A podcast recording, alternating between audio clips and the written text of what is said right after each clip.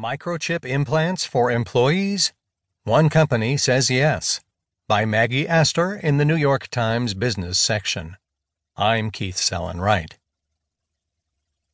At first blush, it sounds like the talk of a conspiracy theorist, a company implanting microchips under employees' skin. But it's not a conspiracy, and employees are lining up for the opportunity. On August 1st, employees at Three Square Market